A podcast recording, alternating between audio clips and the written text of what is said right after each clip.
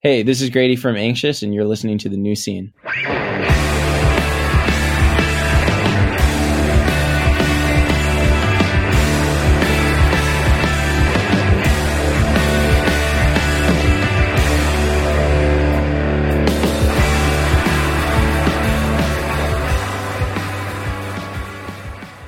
Hello, everybody, and welcome to the new scene. I am your host, Keith, and we are back with a very special bonus episode. And folks, I am not here alone. I have with me first time guest and first time guest co host, Seth Hyman from Negative Progression Records. Seth, say hello. Hi, uh, Keith. Thanks for inviting me. Yes, Seth, it is wonderful to have you here. We're back again this week for a special bonus episode to celebrate the 25th anniversary of Chamberlain's Fate's Got a Driver.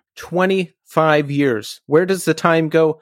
I don't know. But I have spoken to Adam Rubenstein of Chamberlain, and we cover it all. We cover the history of the band, Split Lip, into Chamberlain. We, of course, talk about Fate's Got a Driver. We talk about their latest 2020 record, Red Weather. We cover it all. You're going to love it. And that's coming up shortly. How about that, Seth? Yeah, I'm really uh, excited to talk about it. It was a great interview, and and it really got got me thinking about the scene in the mid '90s, Midwest, second wave emo. Really, really cool. Yeah, I mean Chamberlain. I think are innovators in introducing heartland rock elements into the scene. I think they were one of the first, and it seems like the rest of the world is catching up, and that's coming up shortly. But first, let me get some business out of the way. We need your support. The new scene needs your support. Follow us on Instagram, Twitter, and TikTok at New Scene Pod. I'm trying to get us over 3,700 followers on Instagram. We've been teetering on the brink past 3,700 falling back down. Let's get us over 3,700. So follow us on Instagram if you're not doing that. Follow our YouTube channels. We have a main channel with full episodes, and we have a clips channel with highlights from our favorite episodes. Like, subscribe, comment, all of that helps out a lot. We've got a shirt for sale. The new scene Life is Music is Life shirt is available in the Death Wish Inc. store. Head on over to Death Wish Inc., search the new scene, the shirt pops right up. Your purchase of that shirt helps directly fund this show. And we appreciate every single one of you who has purchased a shirt and reviews. We are getting ever closer to 100 reviews on Apple Podcasts and Spotify. We're at 79 on Apple and 78 on Spotify.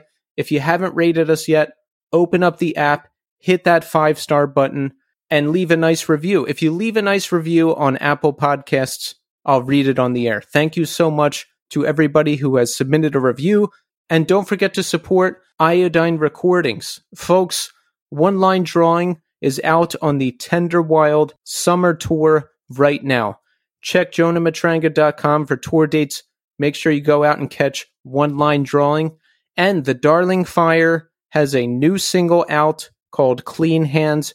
You want to hear it? I can't wait for this record. I can't wait for you to hear this record. It's unbelievable go check it out. Now, make sure you check back in with us in segment three because we're going to talk more about the discussion with Adam and we're going to talk to Seth to hear about negative progression records and what's coming up with the label, right, Seth? Yeah, there's a lot, uh, lot going on. The label is just uh, restarted actually after an eight year hiatus. Yeah, so we're going to hear all about that and talk about how we're doing.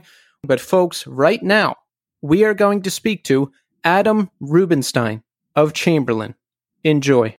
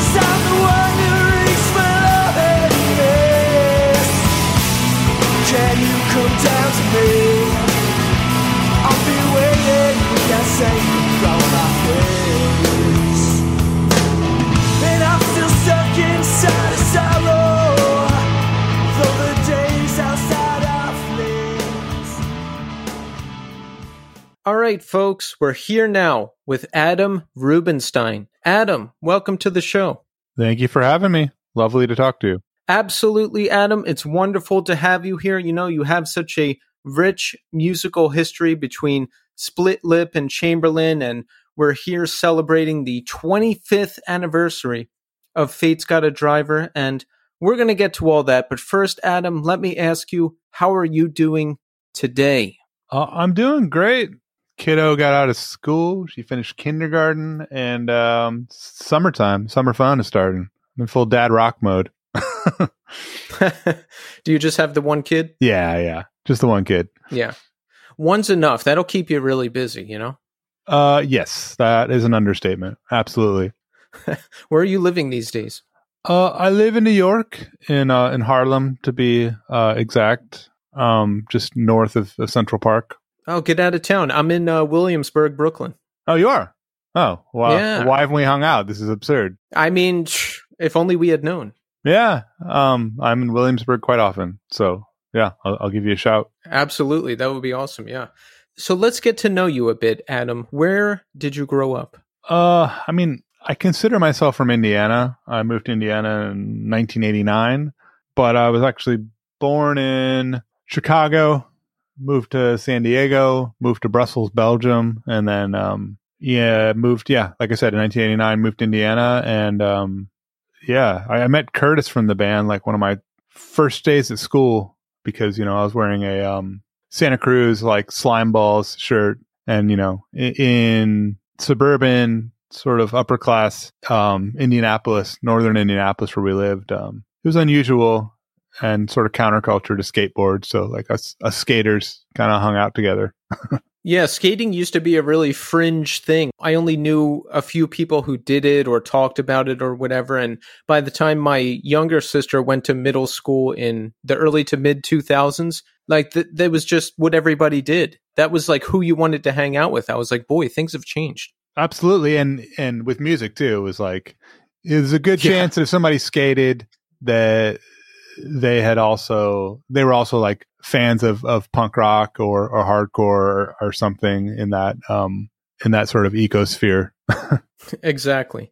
Wait, so you said you moved from San Diego to Belgium to Indiana. What did your parents do? Uh, my dad was a scientist and he he worked, but then he kind of transitioned into like the pharmaceutical and biotech side of things. So I don't know. He uh he got wanderlust, I guess, and uh and, and and got moved around. So you settle in Indiana, you meet your future bandmate at school. Talk about that.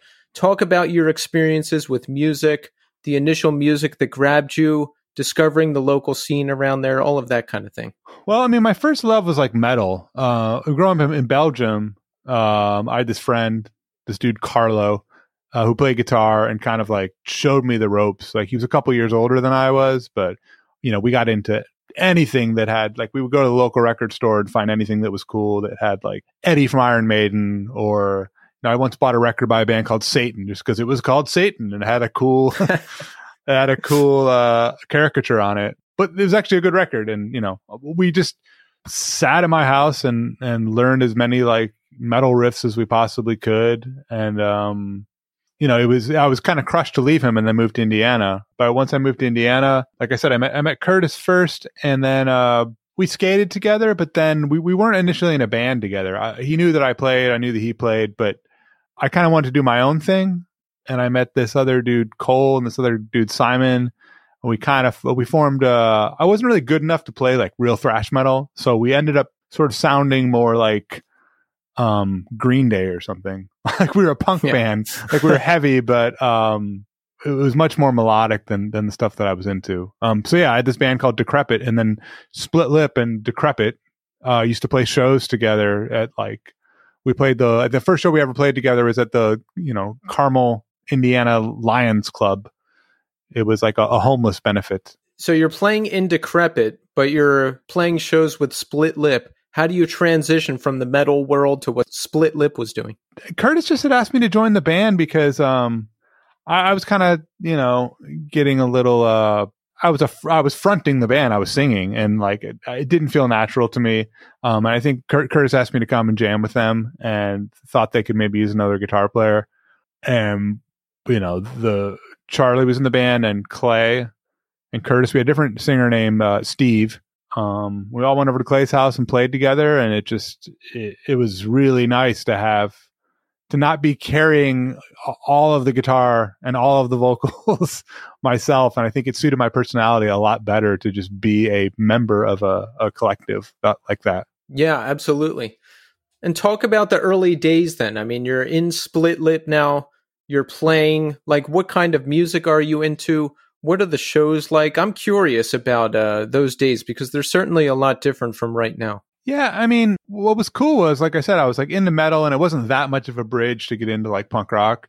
But um, in Indianapolis, there was, you know, amongst like in high school, there was a little really cool little underground scene, and there was some basement shows, shows in clothing stores, like I said, shows in, in VFW hall, rented out rooms. Um, you know, if I could name drop some bands, there's like a great band called Outspoken they were kind of like proggy and a little punk. There was a band called Jot.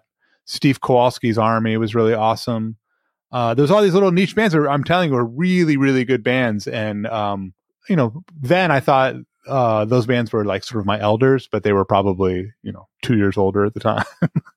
um, but I was in ninth grade um, when I first started playing music with uh, Split Lip. So you know someone who's in 11th grade felt like a, a pseudo adult it really does. Like uh, i started going to shows in 10th or 11th grade and i would go see these bands and they were like adults to me. But now i talk to a lot of them on the podcast and i've realized they're either the same age as me or just a couple years older. Oh absolutely. I mean bands used to come into town um that were yeah like a few years older than us you know we I mean, to transition a little bit, I mean, one of the first shows we played once David was in the band was in Louisville, Kentucky, and we met Endpoint. And they were, you know, not much older than us, but they felt like, and when they came to town, it, it felt like um, our big brothers were in town. Um, that like they were absolutely adults but they were still they, we were all kids. Like all of us were kids. Exactly. Some people are just further along in the process. Like if a band that you respect comes along and has a record that you really love they're like otherworldly almost to a degree.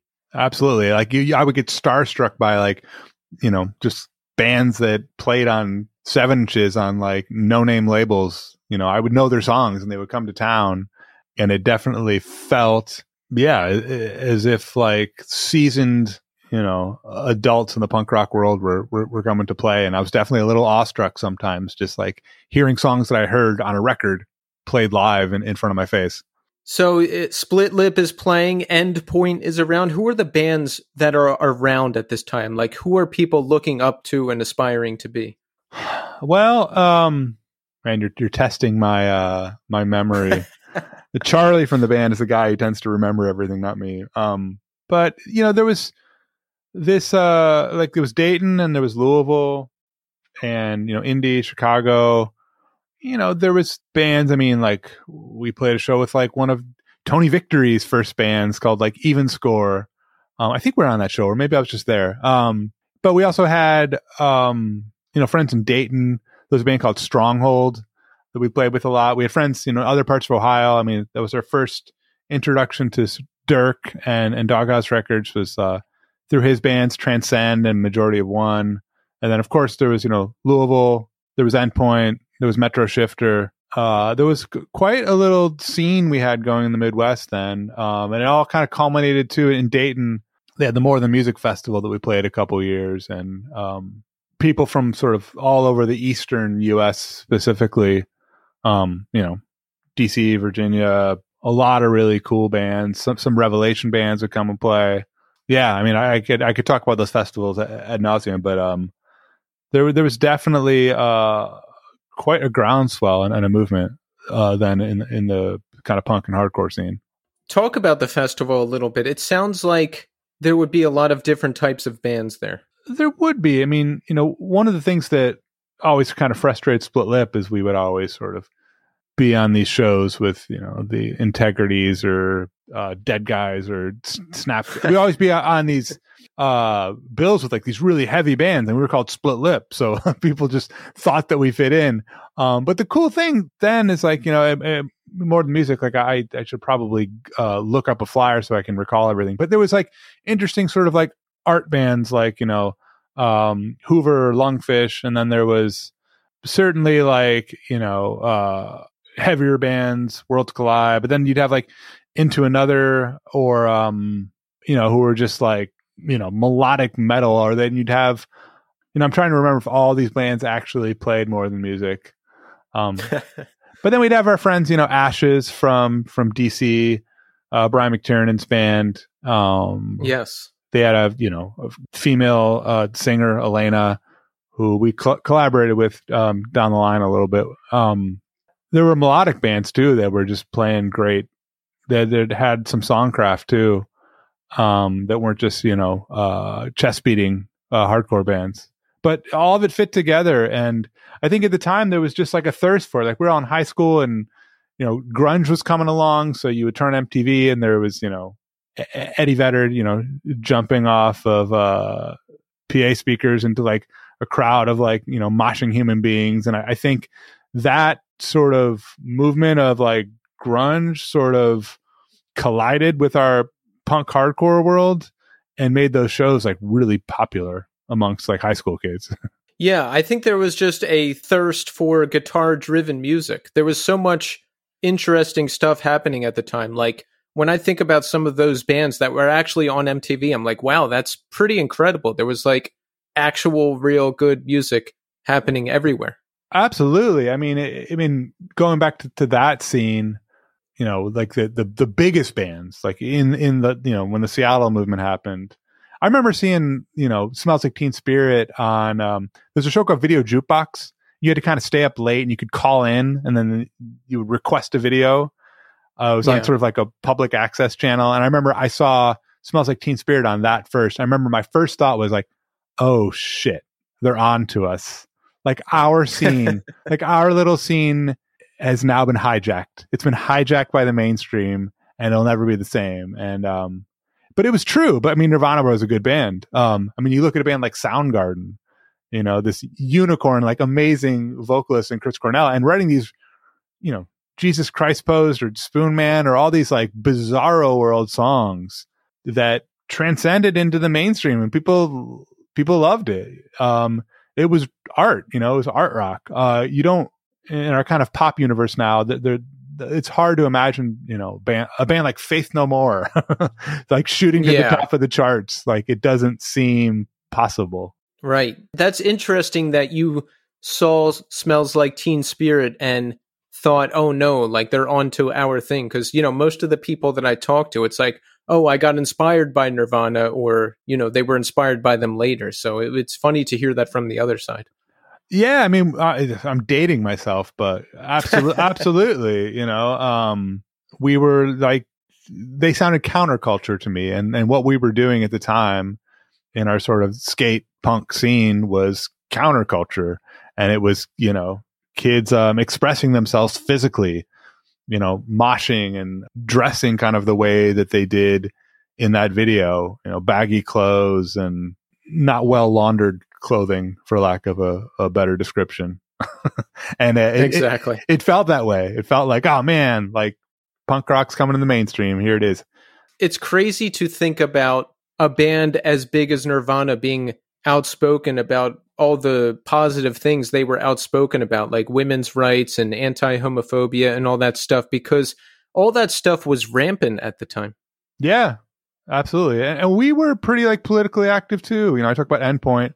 Endpoint was super politically active. Um, you know, we always, you know, we're high school kids, so we're a little bit melodramatic about everything. Um, Yeah. but we always, you know, I don't remember all the statements we were trying to make, but um, we we definitely uh, strive to sort of be viewed as a as a you know a force for um, for change and for for looking at things differently and for being accepting of, of everyone, um, especially in a, in a very conservative Midwest. Absolutely. So talk about Split Lip and the growth of the band, you know, leading into you switching over to Chamberlain. Well, uh, I should say I was talking about. We first had Steve, who's in the band, and it, that was pretty short lived. Um, David was kind of part of the the hardcore scene, and he came over and and rehearsed with us, and um, we preferred David's voice um, to Steve's, so Steve was let go. Um, we're split up for a long time, uh, and and the sort of template for Split Lip was, you know, like I said, I grew up a metalhead. Charlie kind of grew up a metalhead we would write these sort of metal inspired riffs, but uh, we also loved melody. You know, David grew up with Bob Dylan and then Seven Seconds, and um, we Dag Nasty and, and all these sort of more melodic bands. So we are always kind of towing this line between like being a tough punk sort of hardcore band and wanting to write songs and sing songs and do things were, that were much more melodious. Um, so when I listened to like Split Lips for the Love of the Wounded, you know, there's moments that it, it almost sounds like an Anthrax record or something. like it doesn't sound, it doesn't sound like uh, a Chamberlain record at all. Um, and then I think, you know, once we had decided to to change the name, but yeah, once we uh, there was there was a conscious effort to sort of just like we were listening to you know stuff that was uh more traditional in terms of like song structures you know the songs on uh fate's got a driver that are certainly five year diary for example you know it's sort of like a power ballad and then there's an acoustic song at the end and i mean that that's the transition just started to happen naturally and, and we all you know i was saying there's all this exciting music in the world then in, uh, in mainstream radio everywhere like everything was good. I just feel like i think everyone thinks that about their you know late teens and early 20s that seems like the golden age of music but I really do. I mean, we're on the same page on this. Like, I, I really do believe it, it, was. And then, then you had, you know, Radiohead and Oasis and, and, you know, all, all these other bands sort of coming to the, the forefront that were just wrote great songs. And I think that, um, infected us to, to a degree. Um, and we got a little bit out of the chugga chugga and more into the strummy strummy. and, um, we originally had released Fate's Got a Driver as a split lip record, and the name just didn't it just didn't fit with the sort of ethos and the sound that we the new sound that we had sort of created for ourselves. Um, we just felt like more of a rock band, you know. We still like love the punk scene, and, and a lot of the songs are pretty, um, you know, punk or emo leaning. But uh, we just thought that if we changed the name to Chamberlain, it would add a, a sort of sense of refinement, I guess, to to what we were trying to do. Absolutely. Did the name Split Lip cause confusion throughout the time for the band then? Because it, it does sound like a tough name. Yeah.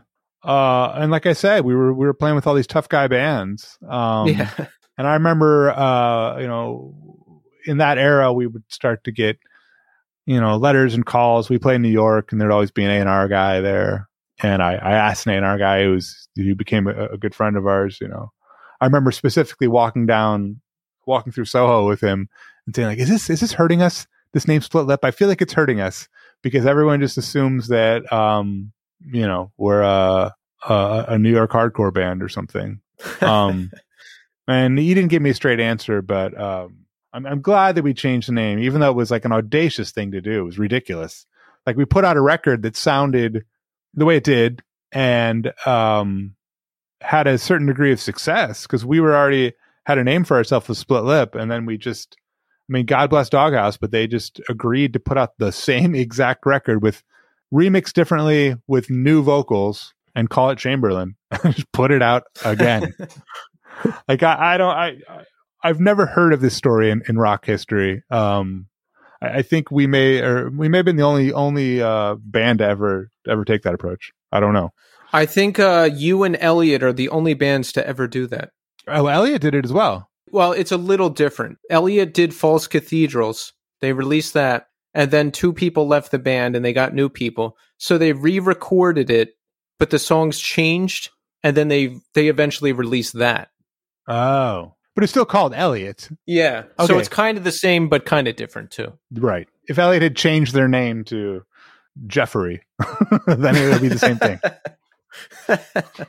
yeah. So, so yeah. So that is a pretty bold move. I mean, it sounds like people's tastes changed as they do uh, as we're growing up. I mean, my musical taste has evolved greatly over the years. It sounds like we were into different things, and you just wanted a name change and uh, the record to sound more like what you were presently into. Yes. Yeah, absolutely. I mean, we just split lip just seemed like it was just our way to kind of demark the end of early adolescence and move into Right. sort of like the college years. Um, and we just, you know, we f- and there's this whole indie rock thing happening too, right? And we wanted to be Right. part of that too. You know, we wanted to be able to, you know, play shows with, you know, Superchunk or Archers of Loaf or Pavement. Like we wanted to like be that too. Um, because we were just we were just curious about everything. Um, like we loved that scene, but we also like like I said, there was so much good music coming out then that we wanted to uh we wanted to transcend the scene that we were in. Which never really happened, but but we always wanted that. well, I, I have some follow up questions about this. Yeah, how did it go over at the time? I mean, this is back when, like, pre 2000, I think these types of things made people much more upset. Like, how did it go over at the time? Well, I mean, it, it wasn't. Uh, it was a slow transition. I mean, when Fates came out, we had a pretty positive reaction to it. You know, I remember playing like the song "The Simple Life" in in the car for some friends, and they were a little taken aback that we had just decided to write a full blown acoustic song. You know, coming from the sort of metal infused years that were split lip, it, it sounded odd, but but there was an acceptance, and I, I think people understood that we were all evolving as musicians. You know, it wasn't until I mean, the real backlash happened when we put out the Moon My Saddle because that, you know, whereas Fates was a departure from For the Love, Moon My Saddle was like tenfold um, as much of a departure from Fates to the next record. It, it was, you know, we had made a a record that you know sounded more like um, Heartland rock, which Yeah. is kind of what we were into at the time. And you know, you said with the name change and the change in sound, you were hoping it would open up new doors, and you know, you could tap into this indie world and playing with different kinds of bands. Did that happen? it didn't. I don't think we ever had the sort of like infrastructure. I mean, you know, again, I'm dating myself, but like we didn't even like have a website. You know, it's like all of our shows were done through word of mouth and sort of like hard copy address book. you know, we knew the Yeah. promoters that we knew, we knew the friends and other bands. Like, I don't think we knew how to sort of tour. Like, we didn't have an agent, you know, and we were on Doghouse Records, so we would typically do stuff with um, tangential Doghouse stuff.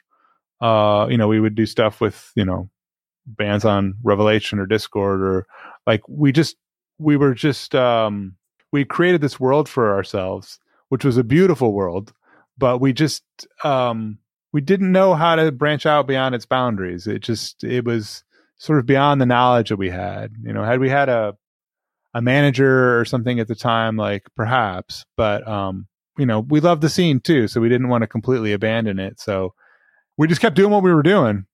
Um, and perhaps we did it for too long. so you didn't have like a manager and a booking agent and people like getting you onto these different shows. It sounds like you guys were still operating within the scene and figuring things out yourself. Yeah, it was super DIY. It wasn't until around the time we recorded the Moon My Saddle that you know we we dabbled with with management and and that sort of thing. And you know, I think we went so far to that kind of heartland rock sound on the Moon My Saddle. I think that was sort of a conscious thing. I think we were just like tired of playing hardcore shows and we, you know, we wanted to be on bigger stages and, and play in bigger clubs. And I think we thought that if we just, you know, I mean, it was the stuff we love. We were listening to the band and Tom Petty and Bob Dylan and uh, Tom Waits, Elvis Costello. Like we were, and we lived in Bloomington, Indiana too at the time. So we had definitely um, been influenced by sort of John Mellencamp's universe. You know, we even recorded the record at,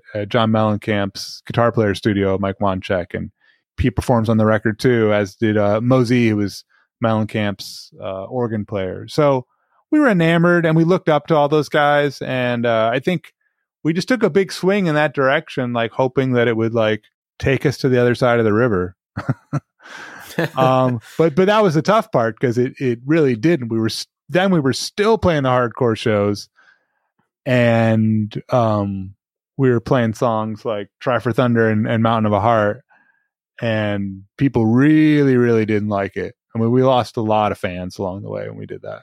Yeah, it's it's like uh, yeah, I guess if you're just still operating within that scene, you know, people aren't ready for it, or at least they weren't at the time. And I get it. Like I remember playing shows in certain bands, and I'm like, man, I feel like this is really good. We just need to get on the right shows, but I I never could. I didn't know how. I didn't know about booking agents and PR agents and actually putting in the work to get on those shows. I didn't know about any of that stuff.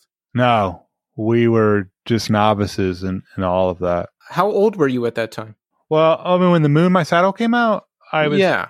probably uh, wrapping up school, so maybe 19, 20, 19 or 20. Oh wow! So you guys are really young still. I, I'm the youngest guy in the band, so yeah, so we were all super early 20s at that point. And that's usually around the age that, you know, you're moving ju- beyond just hardcore and discovering other music and growing as a musician and person and all that stuff. Yeah, absolutely. And I think we, um, you know, there was such a, um, the, yeah, the, the, the scene that we we're in was just, you know, very stringent and still sort of rebellious and counterculture. So like what we were doing, it, it had its, its, its certain stamp, but yeah, I think, you know, eventually everyone kind of went with us, right? I mean, Yeah. there's you know anything that's roots tinged. I mean, now you know bands we used to play with, like Avail. You know, you know, look look what how Tim Barry has evolved, or how uh, Chuck Ragan or you know Lucero came along, Limbeck who were on Doghouse. Like that became part of the scene. Um, and I'm not trying to like uh, put us on some pedestal that like we were the first to do something super special what we were doing wasn't that special. Like we were playing kind of roots rock, but we were kind of one of the first bands in our little universe to sort of uh, cross that line into something that you know everyone else sort of gravitated towards um, a little later than we did. No, absolutely. Like when I think of that whole scene and that whole thing, like you're one of the first bands I can think of within the scene to lock onto that. Yeah, and you know, I, I shouldn't say that it was like a conscious thing to like get out. I mean, there, we did kind of want to leave the scene, um, but it was, you know, I, I, sh- I should emphasize that it, it was natural too. I mean, it was just I wanted to be a guitar player, and I wanted to, you know, play guitar solos, and and you know, uh, David wanted to like really, really sing. Yeah, you're you guys are just doing what you're doing. It's not like you sat down and planned like, okay, we're gonna be a Heartland scene band, and this is what we're gonna do next. I think we just got better. We just got better at our instruments, you know. And it's funny because I listen to Moon My Saddle now, and I'm just like, it still kind of sound. There's still parts of it that you know, it doesn't. People are like, oh, it sounds like a Counting Crows record. I'm like, well, sort of, but it also like, you know, I feel like Charlie is still like playing his drums is you know heavy as a metal drummer would play them, and and Curtis is still playing these intricate sort of Fugazi inspired bass lines. So it's I think that's what makes the record have the angst that it has, and I think it's why why it's held up for a lot of people, um, which is is moving for us. Yeah, I think about this a lot with like with scene bands who go lighter.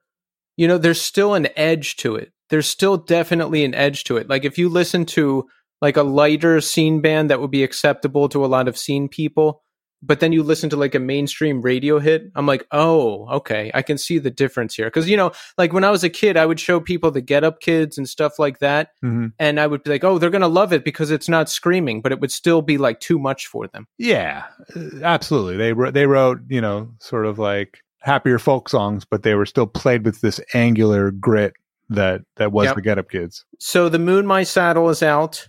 You said folks are not so receptive to it in the scene. Where does it all lead? What happens after that? Well, um, it dissolves.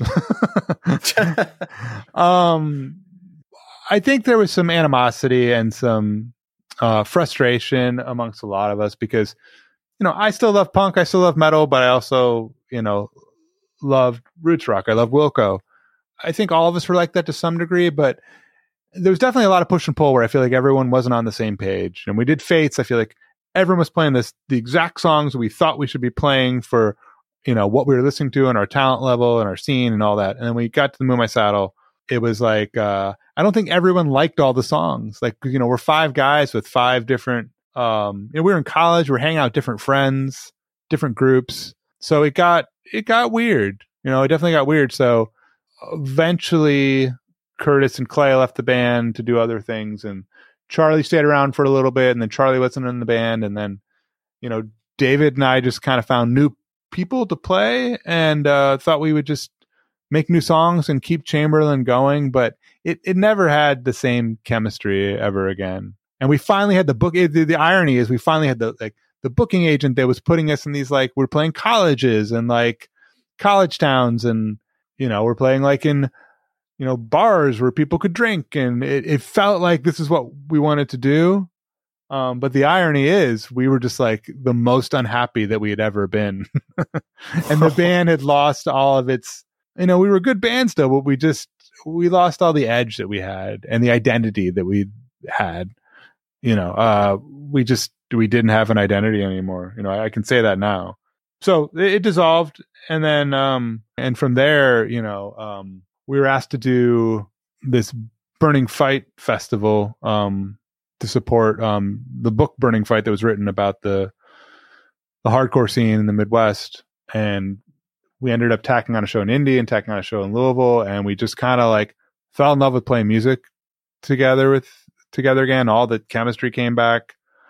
I should say actually, we we got together a year before at South by Southwest because uh, Charlie and Curtis and Dave and I were all playing in different bands, and we did like a little impromptu few songs. But then we did um but burning fight was the thing that really ignited it. That was around uh 2008 right? 2009 south by southwest is 2008 then 2009 and then um we played shows and and through that i don't know how word uh trickled up but uh i was sitting at my desk at work and i got a call from the gaslight anthems manager and she was like hey Brian really loves you guys and wants to know if you want to support them on their American slang tours. We did that in 2010 and then we've been kind of doing things off and on like since then, essentially. So the band initially ended around 2000?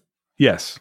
So that's 2000 to 2008 where there's no activity. How did you guys leave it? Were you on were you on good terms? Was everyone okay? Like No, we we didn't really none of us spoke to each other, you know. Um some of us were raising families, you know, Curtis moved out to LA, um Charlie was playing in a bunch of different bands. We just we really uh lost touch with each other. Um you know clay was raising a family. I was trying to do music in new york. Um you know we all just like just did different things and nobody spoke. And i should say that you know after 2010 we played crazy fest in 2011 and we kind of we we liked each other again there was that but we kind of went back to our lives for a li- you know for a big gap of time after that as well until like we decided to get back together to do the Moon My Saddle uh, 20th anniversary tour. so after the initial end of the band, you said you're playing in New York City? Yeah, I, I moved out here. I put out my own record, the Adam Dove record, and I was trying to do that initially. Um, and then I, I formed a band called Dear Lions with some friends. And, uh, you know, nothing really got off the ground. um, but you know, I played with various people and started uh, working in commercial music a little bit, and not not that exciting of a story on my end. well, how did you feel during that time? Like, did you look fondly back on the Chamberlain days? Did you wish you guys had continued or could continue? Like, where were you at at the time before you guys got back together? I did. I mean, I'll, I'll say this: I I know that I'm probably the reason that we're still doing stuff today. Um, I'm always the guy that pushes it to happen. Um, and I just, um, my personality is one that can't let go of things easily. Um, and I do realize that like we had something special and every time we get together, it's still something special, you know, and, um, which takes me to like, uh, you know, in 2018, we had the best time on the Moon My Saddle tour. Uh, and then we decided like, we haven't been to Europe in 20 years either. Like, fuck it. Like, let's go to Europe. and then we did like a week overseas and, you know, 20 years later, sold out our show in Berlin. And it was like all, you know, just magic stuff. and I know what it's like, you know, to like moving to New York and trying to do my own thing and playing shows and having, you know, six people and the bartender watching you play. Um, so like I don't I don't take it for granted. Even now, you know, it's not like we bring like hundreds and hundreds of people into our shows, but like people show up and sing our songs and, and that's something that I, I don't I don't take for granted. Absolutely, yeah. I discovered the band I think around 2004 when I got heavily into post-hardcore and and that whole scene. And I discovered the band through Fate's Got a Driver. And I didn't know the history of the band or that you used to be split lip or that there was, you know, some name change and all this stuff that other people have mentioned. But to me, it was just great music. I really dig it. Well, well, thank you. And uh, part of the reason that we're talking today is because it's the 25th anniversary of Fate's Got a Driver. Did you ever imagine back in 1995 when making that record that you'd be here today still talking about it? Uh, absolutely not. Um, well, I should, I should, I should clarify that. I, yeah, I guess I thought I'd probably be doing something different. Um, yeah, uh, I'll stick with the original. I'll stick with the original. Yes, absolutely not. You know, I kind of thought that like this was like something we were doing as kids that would just evolve into something um, bigger, and we we had a tendency to sort of like trash the old songs. Like you know, we'd write songs and then not want to play them ever again. we're still kind of like that, but yeah, I mean, there was a while I couldn't even listen to to Fates because it just the tempos were all over the place, and it just felt sort of you know angsty and and and full of um, like novice adolescence. Like I just couldn't couldn't listen to it. And then something happened over time where it's just like I started to like it. It started to grow back on me again. and then we play the songs live now with, with you know our current maturity. We play the songs in tempo and you know, I, I, I recognize some of the songs is, is pretty good, but I'm not really answering your question. Um, I, I guess the short answer is no. um, I, I thought that it was just, you know, a couple years removed from Fates. I just thought it was just kids banging on their instruments. Like, why would anybody want to listen to it? I mean, you must have been what, 16, 17 when that was being recorded? I was maybe 18, 18, I think. I mean, that's pretty sophisticated music for an 18 year old, I gotta say. Oh, well, thank you. well, I wrote, I remember writing a lot of in the dorms when I was like a freshman in, um, in college. So yeah, I think I was like 18. Take us back to some of that time. I mean, uh, like recording the record, right? You already had it out under Split Lip, but we decided to go back and change the name. Did they did they re-record the vocals or did you re-record the music? Like, what did you change? You know, I think what it was is we we went on tour and and played a lot of those songs um, the summer after we, we recorded it, and we realized like, man, we are playing these songs better than they are on the record now. That we're like growing up fast at that age, and David is singing them way better than he um, had done on his first attempt. So we're like, let's go back and and redo the vocals. Let's just redo this instead of like re-recording the record. We just thought like we could fix the vocals and maybe remix it and, and make it better. And really, the split lip version and the Chamberlain version are not a whole lot different to my ears. People argue with me on this, but they're, not that much different. Yeah, I, I've on forums and stuff. I've heard older guys be like, "Oh, they changed the name and oh, they changed this," but I, I, I wasn't around. I, I wasn't privy to any of that. All I know is that is I discovered this awesome record, "Fate's Got a Driver" by Chamberlain, and that I've liked it ever since. And uh, I just have to throw it in. I think "Simple Life" is one of the best songs ever. There you oh, go. Thank you. Um, yes, I still listen to that one to this day. Well, I appreciate that you are not one of those old guys that like has all the, you know, angry hardcore baggage. yeah. yeah. Um, I, I, I envy you, um, to just kind of listen, listen to it with fresh ears without all, all that ridiculous knowledge. Yeah. I, well, I think that's, it sounds like that's some of what happened to the band. Like it sounds like maybe the world wasn't ready or the time wasn't right or all that stuff. But then slightly younger people like myself just discover this and they're like, "Hey, this is great music." And it sounds like it sounds like the rest of the world caught up. I mean, you're out on tour with the Gaslight Anthem. Certainly there's more of a Americana thing happening within the realm of punk music and now it's your time. Yeah, and and it's it's great for you to say that. I mean, yeah, I, we definitely picked up fans on that Gaslight Anthem tour and you know, we made a record in, in 2020 um, called Red Weather and I feel like it's like the next evolution. It's like I feel like we're just making the music that we want to make now, and people like it and it doesn't have um, that sort of cloudiness to it. Like, where does it belong? It doesn't matter where things belong anymore. Things belong everywhere. Um, there's just again, we didn't we didn't have all the mediums. We didn't have streaming and and uh, social media and and all, all the stuff that's available to us now. Um, that allows music in any form to exist everywhere. it's not beholden to any scene.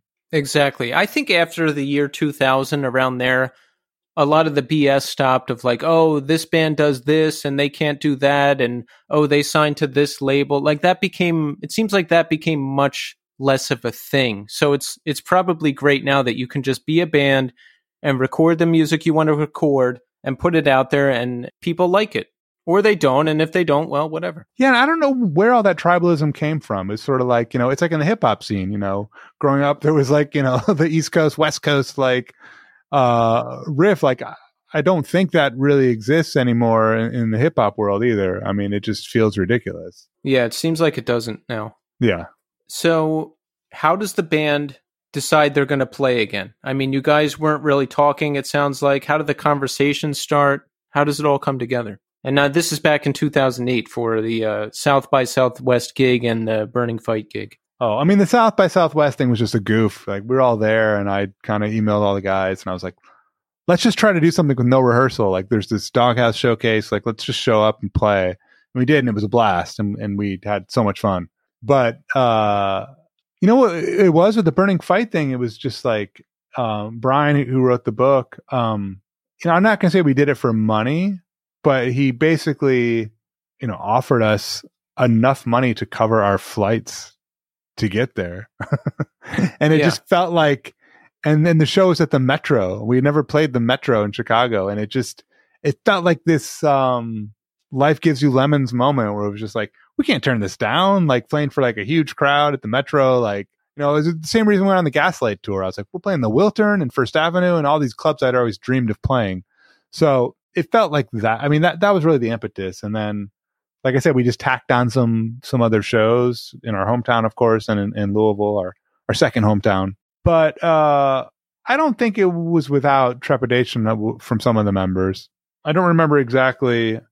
Um, I'm sure I had to do some cajoling with David. I'm sure I had to talk David into it. I probably had to talk Curtis into it too, because the other thing was we just we weren't like best friends then either. And I think that experience made us really good friends again because we just got back in the room and everyone had the same idiosyncrasies, the same humor came back. Uh, and then musically, just like it was seamless. We just started playing the songs um, and they just felt like they always have. You know, I guess that comes from growing up and being in the van with those guys and being in the practice space with them for, you know, all of all of our formative years together. You know, we're definitely close to like related brothers in that sense. Yeah, I mean, you spend so much time together and growing up together. You have to be. Yes. I mean, and, and there's still text chains um, that, you know, go on weekly with the same kind of humor and, and jokes and, and silliness. Um, and yeah, I hope, I hope it stays that way. Did you see renewed interest in the band before you played those shows and got out there again? I mean, the internet is around and blogs and social media and all this stuff is happening, and younger people like me are discovering the band. I mean, were you privy to any of that? Not really. Not really. I, I actually was, you know, I think one of the, re- we were so nervous to play those shows um, because we're like, oh my God, we haven't done this in years. Like, does anyone, you know, give a shit anymore?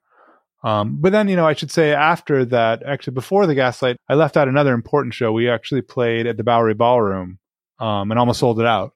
And, and that's when I kind of knew, like, oh my God, like we still have like this staying power. That was in, um, yeah, that was also at the end of uh, 2009. Um, we played with Walter Schreifels and our friends in Atlantic Pacific. I wish I was here for that show. I didn't live here at the time. Wow. Yeah, and we billed ourselves as Split Lip slash Chamberlain for that show too, just because we wanted to get everybody to come. You know, um, we didn't care. It was like it felt like a reunion of old friends, you know, and it was. Yeah. Um, but that show was just cathartic for me, at least personally. I can't speak for the other guys, but um, it was like my favorite show I've ever played. I, I didn't talk about it. Just seeing all those faces, you know, singing back at us um, in New York City. You know, we used to play like the Acme Underground or you know Coney Island or or whatever to you know nobody. That's got to be the best feeling, you know, because back when you're actually doing it, you're not playing to as many people, or the scene you're involved with doesn't quite understand what you're doing, and then to be in your home city in a full house, I would have been a wreck, and I mean a wreck in a good way. Yeah, it was it was super emotional. Um, Yeah. absolutely, and I think we kind of just did it at the right time, you know, to kind of sustain us for a bit. but so to answer your question, like did did I know, you know, that maybe there's still some interest? It, it took it took probably that show for me to realize that like oh there is there is still interest and um and we can still play and you know no band has to break up anymore like you can just do it when you want to do it you don't have to make it your like uh and I, it got easier too like when you know we, we have other lives and there's not everything isn't riding on it i mean it's like we made a new record in 2020 it was so great being in the studio because we're like someone has an idea and i don't like your idea okay let's try a different idea like I'll still go back home to my family. It doesn't matter. Nothing matters. Like we just are trying to make the best music we can. And it sucks. You have to wait that long in life to get to that realization. But, you know, all things in, in their time.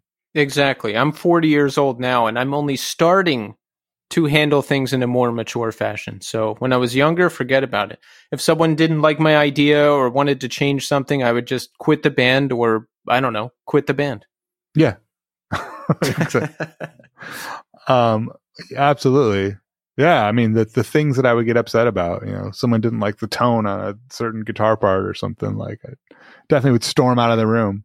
Absurd, absurd. The convictions you have when you're super young. So talk about recording your 2020 record, Red Weather. I mean, this is the first time we're recording again in a long time. How was the process? We don't have this history to deal with anymore and name changes and a scene that wants us to be one thing, but we're trying to do another thing. We can just be ourselves and be adults and be friends and record this thing. Yes? Yeah, it was a big experiment. I mean, it's our, our friend Carl Broemel from the band My Morning Jacket, who's we've known since we were kids. He's got a little studio at his place in Nashville, and he had a little live room he wanted to do the main tracks in.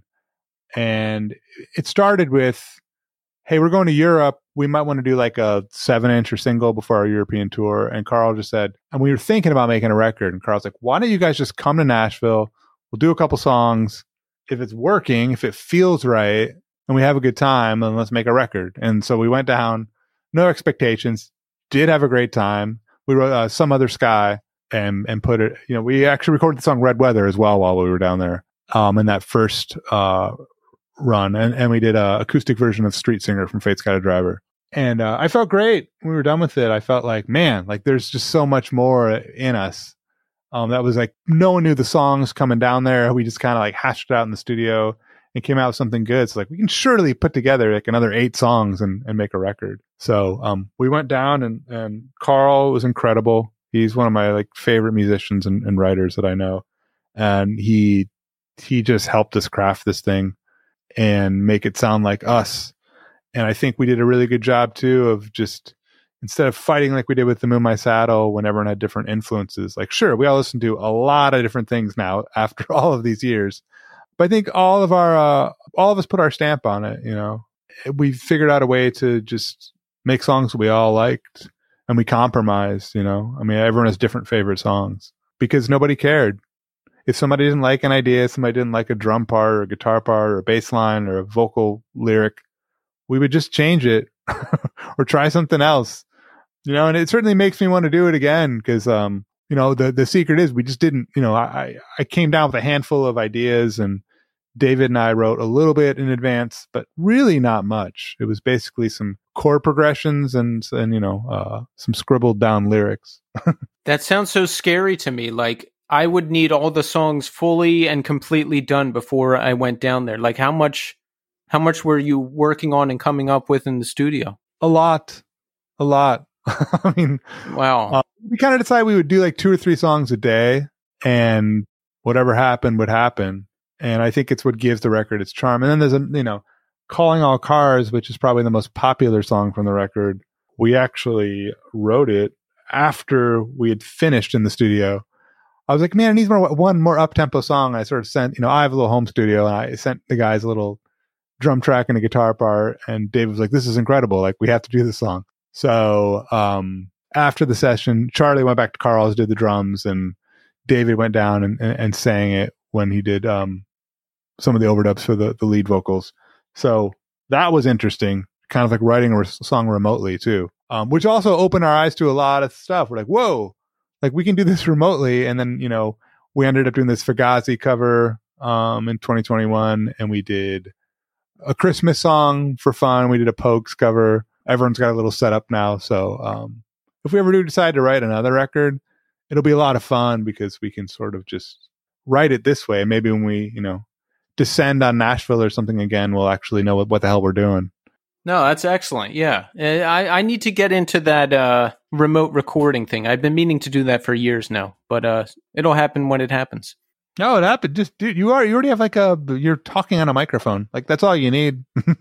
I know. I yeah. I'm making it more complicated than I need to. I think I'm like, oh, I got to get the interface and this and that and plugins. But no, I like I could I could probably do it right now with the equipment that I have. It just wouldn't be as sophisticated. You could mic an acoustic guitar. You could send me a track, and I could you know I could put something on top of it and send it back to you, and then you could play the game of telephone with the next with the next person who's going to participate on it. That's the uh, it's the frightening thing, but it's also about you know how how easy it is to do, but it's also um, it's also the wonderful thing about you know making music in in this in this decade.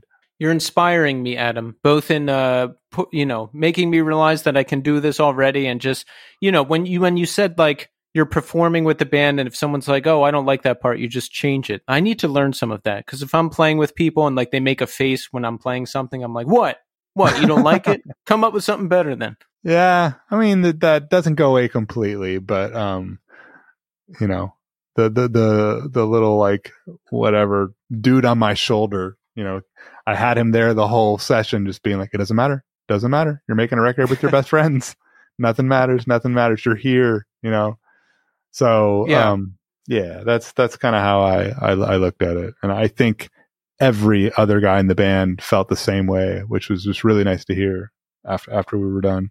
It's got to be nice that everybody is friendly now, right? I mean, you can tour together, you can perform together.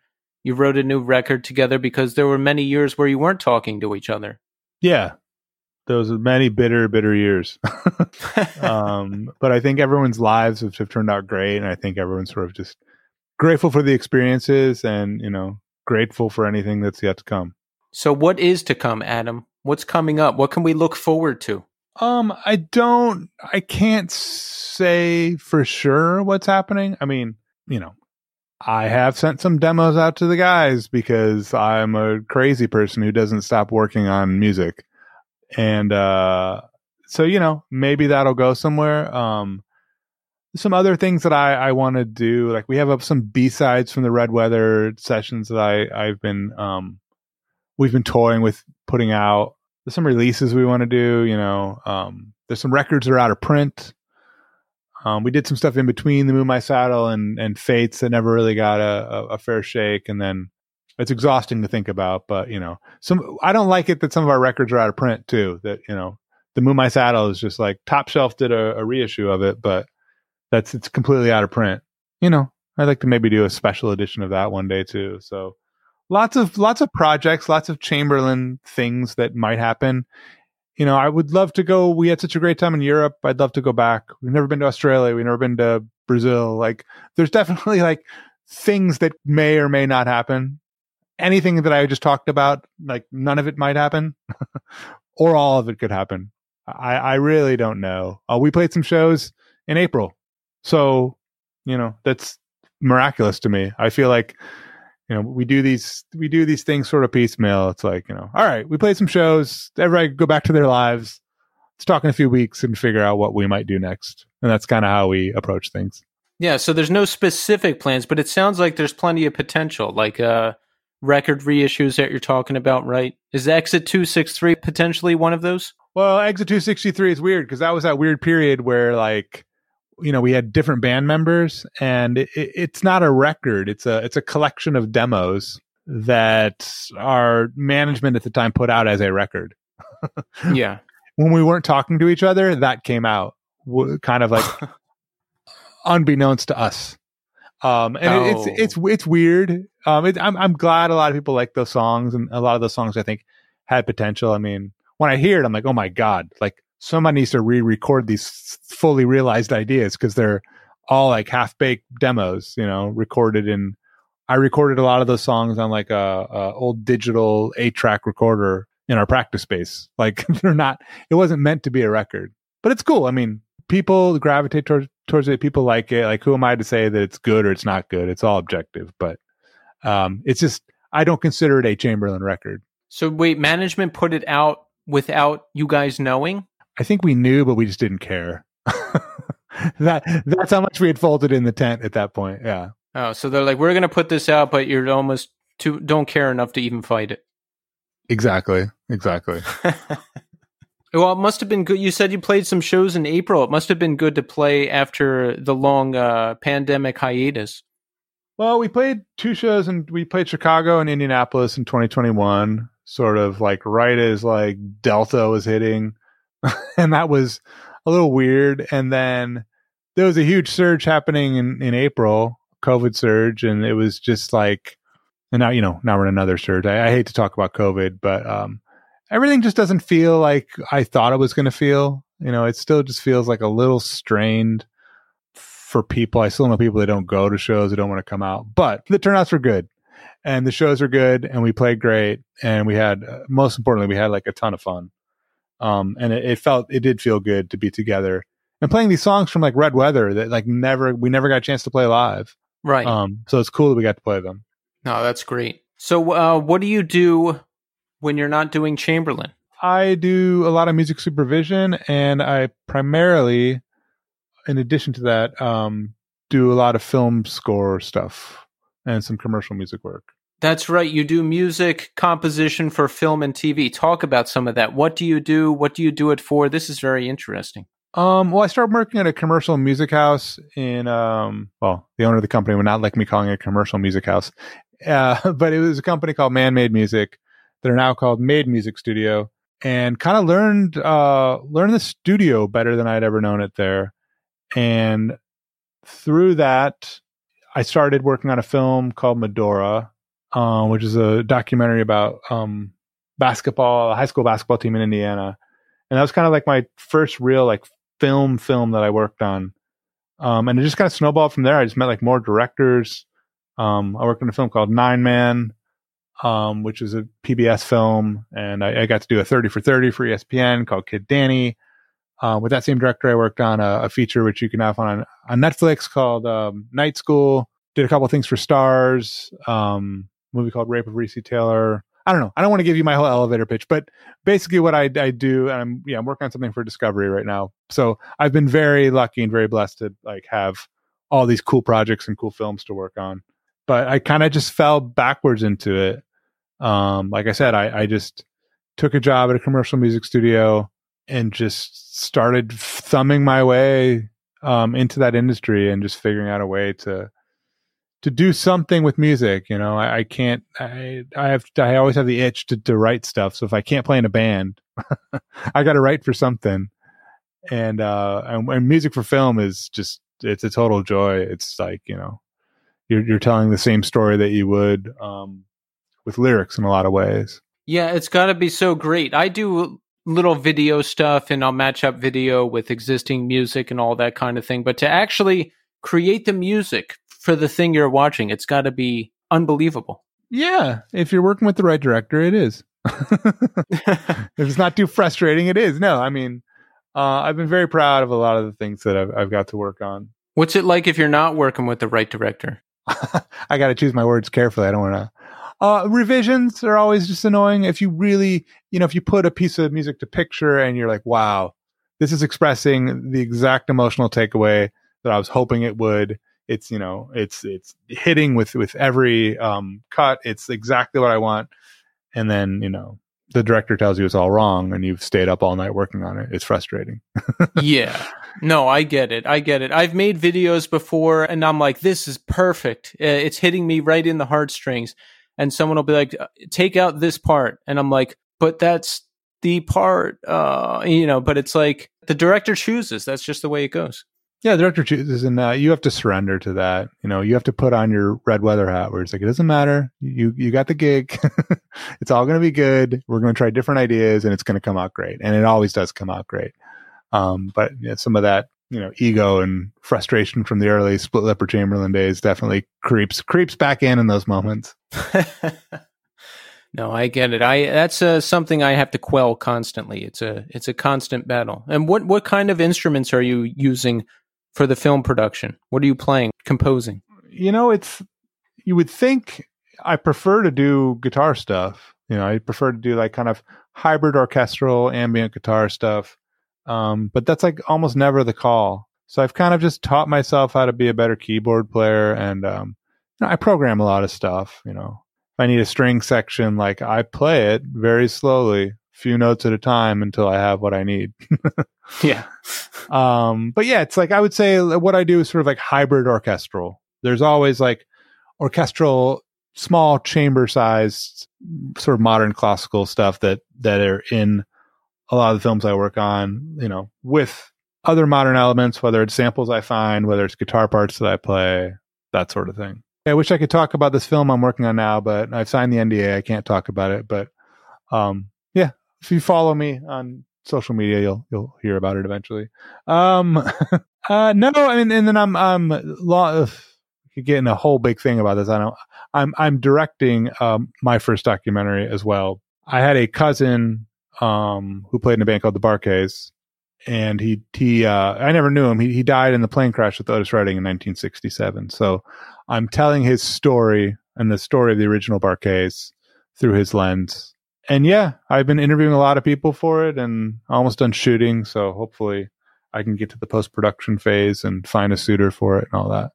So that's that's my other big project I'm working on outside of this. And you know, and you know, maybe there'll be a Chamberlain release and some new music soon. We shall see. Excellent. So there's tons going on, and that's awesome. Uh, yes, like I said, I'm I'm very lucky. There there is a lot going on. Yeah, because I've had days and years where there's absolutely nothing going on, and uh, in my life, whenever things get difficult, I just think about those times, and I'm like, you know what? I'm happy. Even if I'm unhappy right now, I'm happy because there's just constantly things to do, awesome things to do, creating things, putting things out there, playing music, all that stuff. And I hope it continues for a long time. The life of a freelancer is terrifying. Um, there's definitely lulls where I just like question everything, question all of my choices, and um, I, there's times where I'm completely not busy, and there's times where I'm out of my head, and uh, you know, each have their challenges, but but but each each can be awesome in their own way too. Well, Adam, I just want to say thank you so much for coming on the show. You know, it's mind blowing to me. I never would have imagined back as a young 24 year old listening to uh, Chamberlain for the first time that I'd be here all these years later talking to you. And I'm glad that I get to help you celebrate this record in a, the small way that I can. And look, I appreciate what you and the band do. And thank you so much for coming on the show. Thank you so much for having me. It's really been fun to talk. It's been a long chat, so it means we were we were, we were having a good time. Indeed.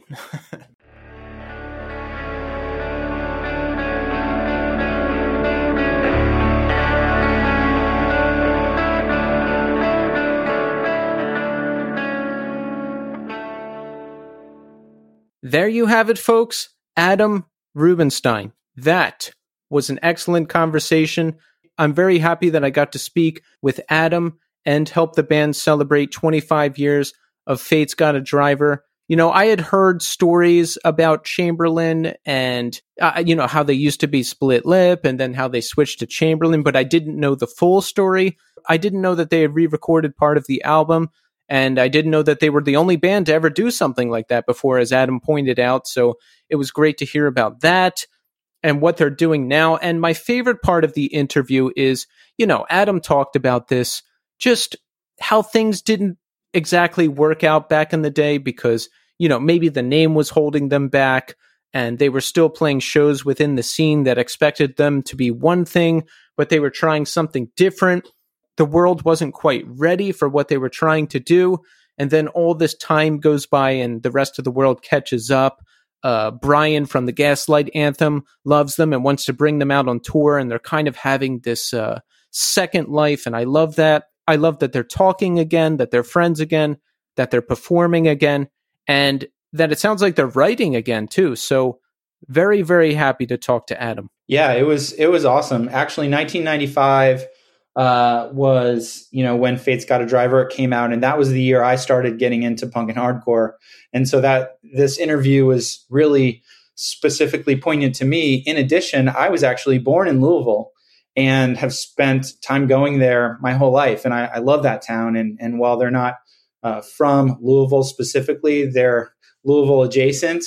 And um, I found that really interesting. And it, it, just led me to go back to thinking about great bands like uh, Endpoint um, and Falling Forward.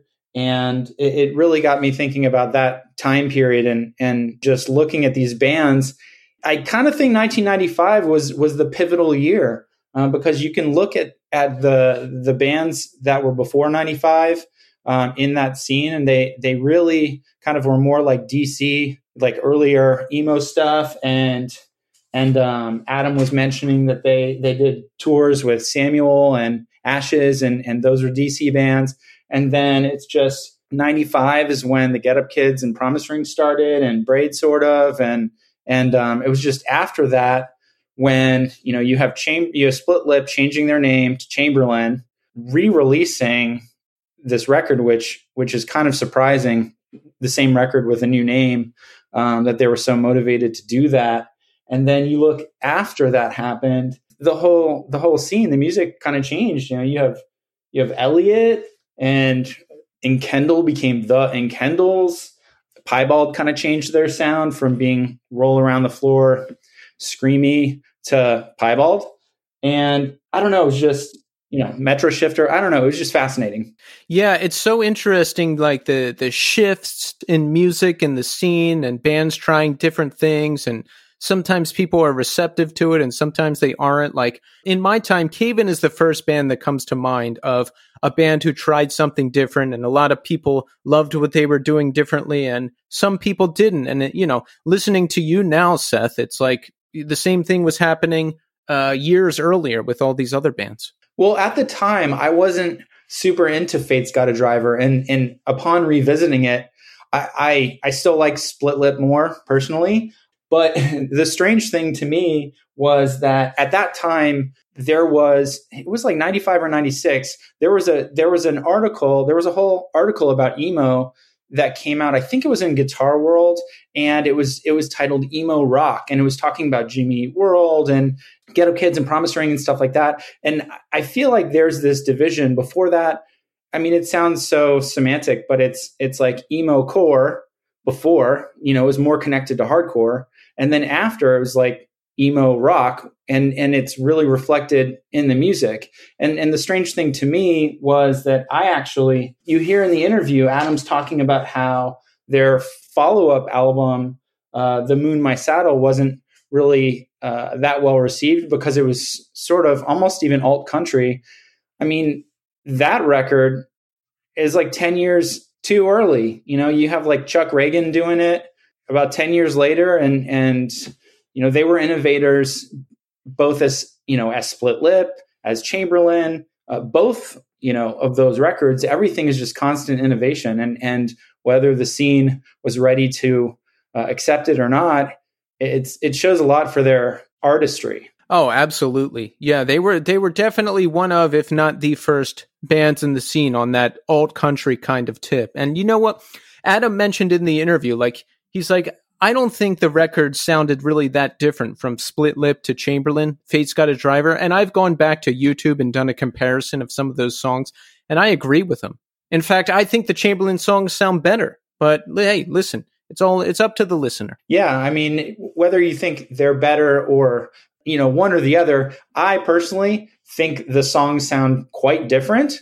But that's you know, there's nothing wrong with that at all. Um, there's some great songs on all of their records, um, and, and a lot of great songs. But it, it was interesting uh, revisiting that time when the scene, there was a lot of criticism of bands that sounded that came out of the scene, out of the hardcore scene, out of the punk scene, that started sounding a bit more mainstream. He made some sort of comment that uh, some of the criticisms that they received were that it it sounded like a Counting Crows record. I thought that was kind of kind of funny um, because that that would have been one of the criticisms that I would have made of a band like that because I was at that time quite critical. yeah, it's funny to hear that now because when I got into hardcore, I guess around the year 2000, the second Counting Crows record, that was like a record that every hardcore kid liked. Like every hardcore kid would mention that record. Maybe in Philly. I don't know about Boston. All right, I shouldn't say every. I, maybe like five people that I knew, but that was everyone to me. yeah, no, no. I mean, it was it was interesting because he he also talked about you know one of the issues when Fate's Got a Driver came out. He he described it as old guys with angry hardcore baggage. It's just so fascinating to me because even thinking about when Split Lip formed, what else was going on in the scene, you know, 1990, 91, you know, you, have a dramatic change in the hardcore scene around that time with like, you know, bands like Youth of Today breaking up, turning into Shelter. You've got Chain of Strength type of bands. Uh, you've you've got Inside Out. You have a lot of hardcore bands trying to incorporate new elements and and kind of add some metallic uh, elements and and kind of get away from the punk. And so you could just you could just see the the the mi- the mixing and the milieu of what's going on in in the hardcore scene from listening to Split Lip because they started in 1990 and, and basically ended in 95. It's it's this amazing time period that that I don't know we don't talk about that much. Well, Adam, thank you so much for coming on the show. It was great speaking to you. And folks, if you're listening to this and you somehow haven't heard Chamberlain yet, Listen to Fate's Got a Driver, of course, because it's the 25 year anniversary. But I really like the new record too. Red Weather. Chamberlain is still out there. They're still doing it. They're still releasing music. They're still recording. So check them out. All right, Seth. So let's talk about how we are doing. And I'm going to start with you, Seth, because people have heard from me enough. Now, first, let's get to know you. Talk about your label, Negative Progression Records. Well, uh, Negative Progression Records started in 1996 and continued until 2014. And I just started it up again a, a couple months ago. Um, I was putting out stuff uh, back in the day, mostly pop punk and emo, and this sort of intersection of those those two genres. Um, my early my earliest success, I would say, the band that most people know is a band called Counterfeit. They were from San Diego. Uh, really, really incredible band, emo band. They toured a lot. They were incredibly energetic, and one of those bands that that the people that knew about them loved them, and uh, just don't believe they got enough attention. So, for everyone who's listening to this, if you want to check out one band on Negative Progression Records, um, Counterfeit would be would be the the be- a great starter. Yeah, I remember seeing the June Spirit back in the day too. I really liked them. Yeah, yeah. Around that time, I put out uh, the June Spirit. They were they were from New Jersey. They got a lot of attention and they were great. Um, I put out a band called Over It, who was a kind of a fast pop punk band from Virginia. I put out their uh, first three records, and they moved to California and uh, eventually got signed to a major label. I also put out a band called The Progress which was an incredible band. Um, which oh, that's uh, Evan from Into It Over It's band, right? Yes, yes, yes. He was he was talking about that band when he was on this show. Yeah, yeah, I love that record. It's it's one of my favorite records I've ever put out. I've put out, you know, a little bit later. I started putting out some heavier music because I've always been involved in the hardcore scene. Um, but I really didn't want to put out hardcore stuff because I, I wanted to have sort of an identity uh, with my label. But as other labels, larger labels like Equal Vision and Epitaph and, and Victory started mixing genres, I figured why not negative progression? So um, I, I put out some some like heavier music, and those records are all really good.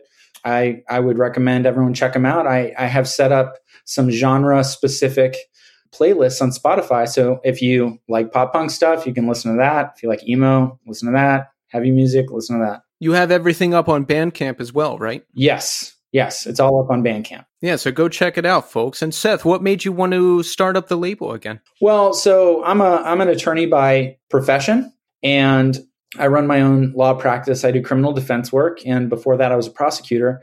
And so I, I put out my last uh, release in 2014, and that's kind of when I decided that you know so many years, uh, 17, 18 years of uh, working hard, uh, trying to promote bands, I just needed to shift a little bit at that point, and I started focusing on the law and started really emphasizing my legal career but over the years i started really missing music and just being involved in music and, and occasionally bands would get in touch with me uh, bands that maybe i was friends with that were on other labels that were in new bands or bands that used to be on negative progression that were new bands and and they, they approached me regularly. But the last year or two there have been a lot of like podcasts like yours and great labels like iodine uh, casey over there is a friend of mine and just just starting up again, putting out a lot of great bands, re-releasing things, and it, it just got me all excited. So I started an Instagram, and I got a lot of really positive feedback, more than I was even expecting, to be perfectly honest. And it just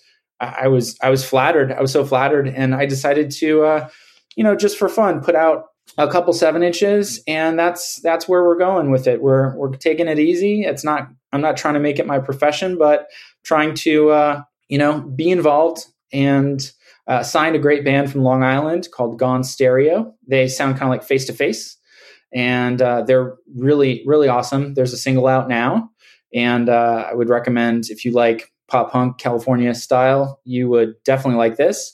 And I just signed a, a band called Grayed Out, and they're from California. And actually, it's four of the five members of This Time Next Year, which was a great band on Equal Vision. Oh, that's excellent. Yeah, yeah, your story sounds kind of like mine too. In 2013, I started the career that I'm in now and I was just super busy all the time and and I just didn't really have time for anything and I I never stopped listening to music or going to shows, but it certainly went on the back burner for a bit. And in 2017, things changed and I was on Instagram more and I discovered all these different scene sites and all these things and the podcast sprung out of that. I just really reconnected with everything in a deep way that I haven't since I was young. So, you know, I'm glad that I'm doing this and Seth, I'm glad that you're doing the label again. It sounds like there's a lot of excellent stuff coming up. Thanks. Yeah, I'm I'm really enjoying it and I think right now there's some nostalgia happening. I don't know if it happens to be because we're of a certain age or whatnot, but it's great that a lot of bands are getting back together and touring and, and maybe it's post COVID, we all want to go, you know, get rid of some energy and, and go to shows. And I think that's, that's awesome. I'm, I'm often asked if I'm going to re-release old records on vinyl. Um, my emphasis has always been finding new bands, finding young bands, putting out new stuff. Like I, I once read an interview with Ian MacKaye, and he said every new band is more important than every old band because those old bands they already created their art, and the new bands they have new art to create. So that I think that's so cool. I've always been a big, big uh, Dischord Records uh, fan. I love that. Yes, I same here. I like to acknowledge the past and focus on the future. There is much more to accomplish, right? Yeah, yeah, let's hope. I mean, that would be uh, depressing if it wasn't true. so, how are you doing, Seth? I mean, you personally. What What's your story? You got family? What do you got going on? Um, yeah, I'm doing. I'm doing very well, actually. I, I uh, about eight years ago, I moved back to uh, Orlando, Florida, where I grew up, and uh, previously I, I, lived in in Boston and and uh, San Francisco and Brooklyn. So I have I have a lot of friends from the scene and otherwise in those places. And so I moved back back to where my my uh, family lives and uh, started uh, working as a prosecutor. Then I ended up starting my own law firm, like I said before, and that's going well. Uh, I really like criminal law because I feel like I'm really making an impact in people's lives on on both sides. Actually, on the side of the prosecution, you get to help make the community safer and work hard to make sure justice is done. And on the defense side, you have to, you know, make sure that you help an individual person and and and uh, ensure that they they're taken care of and that the Constitution is upheld. On top of that, I uh, recently got uh, married a little more than a year ago, so that's wonderful. And Excellent. Yeah, um, that's you know that's that's the main thing. I'm enjoying the sunshine and uh, trying to trying to do a lot of traveling by car. I'm not not really getting back into the flying thing just yet, but uh, you know, there's a lot of lot of great places to go visit in the in the southeast, and uh, been trying to do that. Yeah, that sounds great. I've had to fly a couple times since this whole uh, New World thing kicked off, uh, but it's not so bad. I just leave the mask on the whole time. Yeah, I mean, I think we're all we're all learning how to uh, reconnect with each other in different ways and new ways, and I mean, to a certain extent, there's there's been uh, gasoline added to the fire of technology. I mean, you and I aren't in the same place. You're in New York, and I'm in Florida, and we're able to to do this, and uh, that's pretty awesome. And I mean, geez, just being able to uh, normalize Zoom and and video is is amazing, technologically amazing. I mean, I think back to, uh, I mean, I was listening to a podcast with I can't remember who it was, some old some older band, and they were talking about going on tour and having to use dialers uh, to call uh, for the next show or, or book. And I mean, I was booking tours in in the '90s as well, and and uh, I I booked. I was a local promoter as well, and I, I just think about the technology. It, it's it's fascinating, and and that's one of the challenges of of running a label now is that back then the hard part was a band wanted to get their music heard, so it had to be a situation where you help them get their record into stores. But now anyone can just record at home and put their stuff up on Spotify. So now the difficulty for a label is highlighting, you know, finding this needle in the haystack and, and shining a spotlight on them and highlighting them and getting them attention. That's that's challenging. Oh, absolutely. Yeah, I hear you on the technology thing. My company still wasn't using Teams or video or anything like that. We were still just on the phone doing proposals and all this kind of stuff. And that seems unbelievable to me. Like uh, up until 2020, that's the way it was. Oh yeah, and a lot of businesses now are thinking that because COVID is quote unquote over, they want to go back to doing things the way that they were doing them before, and half of the workforce is uh, opposed to that. So we're we're still in for some changes, but I, I hope everyone. I know this is a time where people have been focused on the negative things going on, and there's plenty of negative things going on. I'm not going to dismiss it, but I, I I hope people spend a little bit of time and energy thinking about the accomplishments, the good things that that have happened, and and there have been good things that have happened over the last few years. Absolutely. I mean, the new scene podcast came as a result of the pandemic. And what could be better than that? Nothing. Absolutely nothing. Talking to someone who's a major Ink and Dagger fan is is uh is so exciting for me. That's it. Yeah, folks, before uh, we hit record, we were talking about Ink and Dagger and how Seth saw them in Boston and our mutual love of the band. And that's always going to be a talking point for me. That will never change. Yeah, yeah. I, I like talking about different scenes and you know Philly and Boston and New York because I was in Boston from '96 to 2000, and I think that was that was a very special time in that in that scene there. Oh God, yeah, you you you must have seen it all. Well, it was awesome. It was fun. I, I met a lot of great friends. That's great. Well, folks, we're almost out of time, but listen, before I go, I want to remind you that we're going to be here. We're back Monday with another all star guest. We've got amazing guests coming up. We have more amazing guest co hosts coming up. There's going to be no shortage. There's going to be no shortage of wonderful things coming from the new scene. And folks, if you're on Twitch, follow me and turn on notifications. I'm going to be doing a lot more live streams in July and August. So check it out. We want to thank Adam Rubenstein for coming on the show. We want to wish Chamberlain a happy 25 years of Fate's Got a Driver. And I want to thank Seth Hyman from Negative Progression Records for joining me in the co host chair. Seth, thank you so much for joining me on the show. And that's it. We're back Monday. So thanks everybody for listening. And until next time.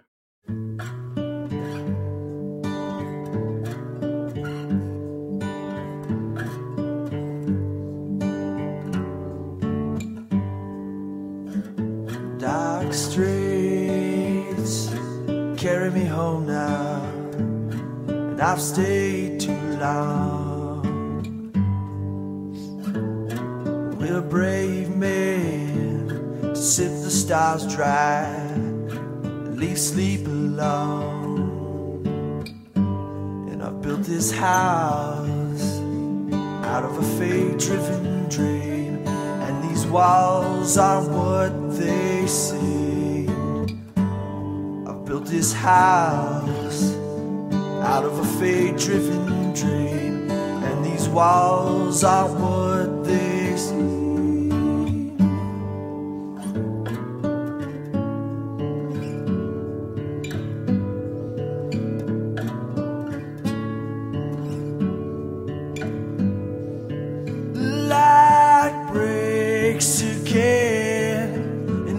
follow you down. Light breaks again, and I can't follow you down.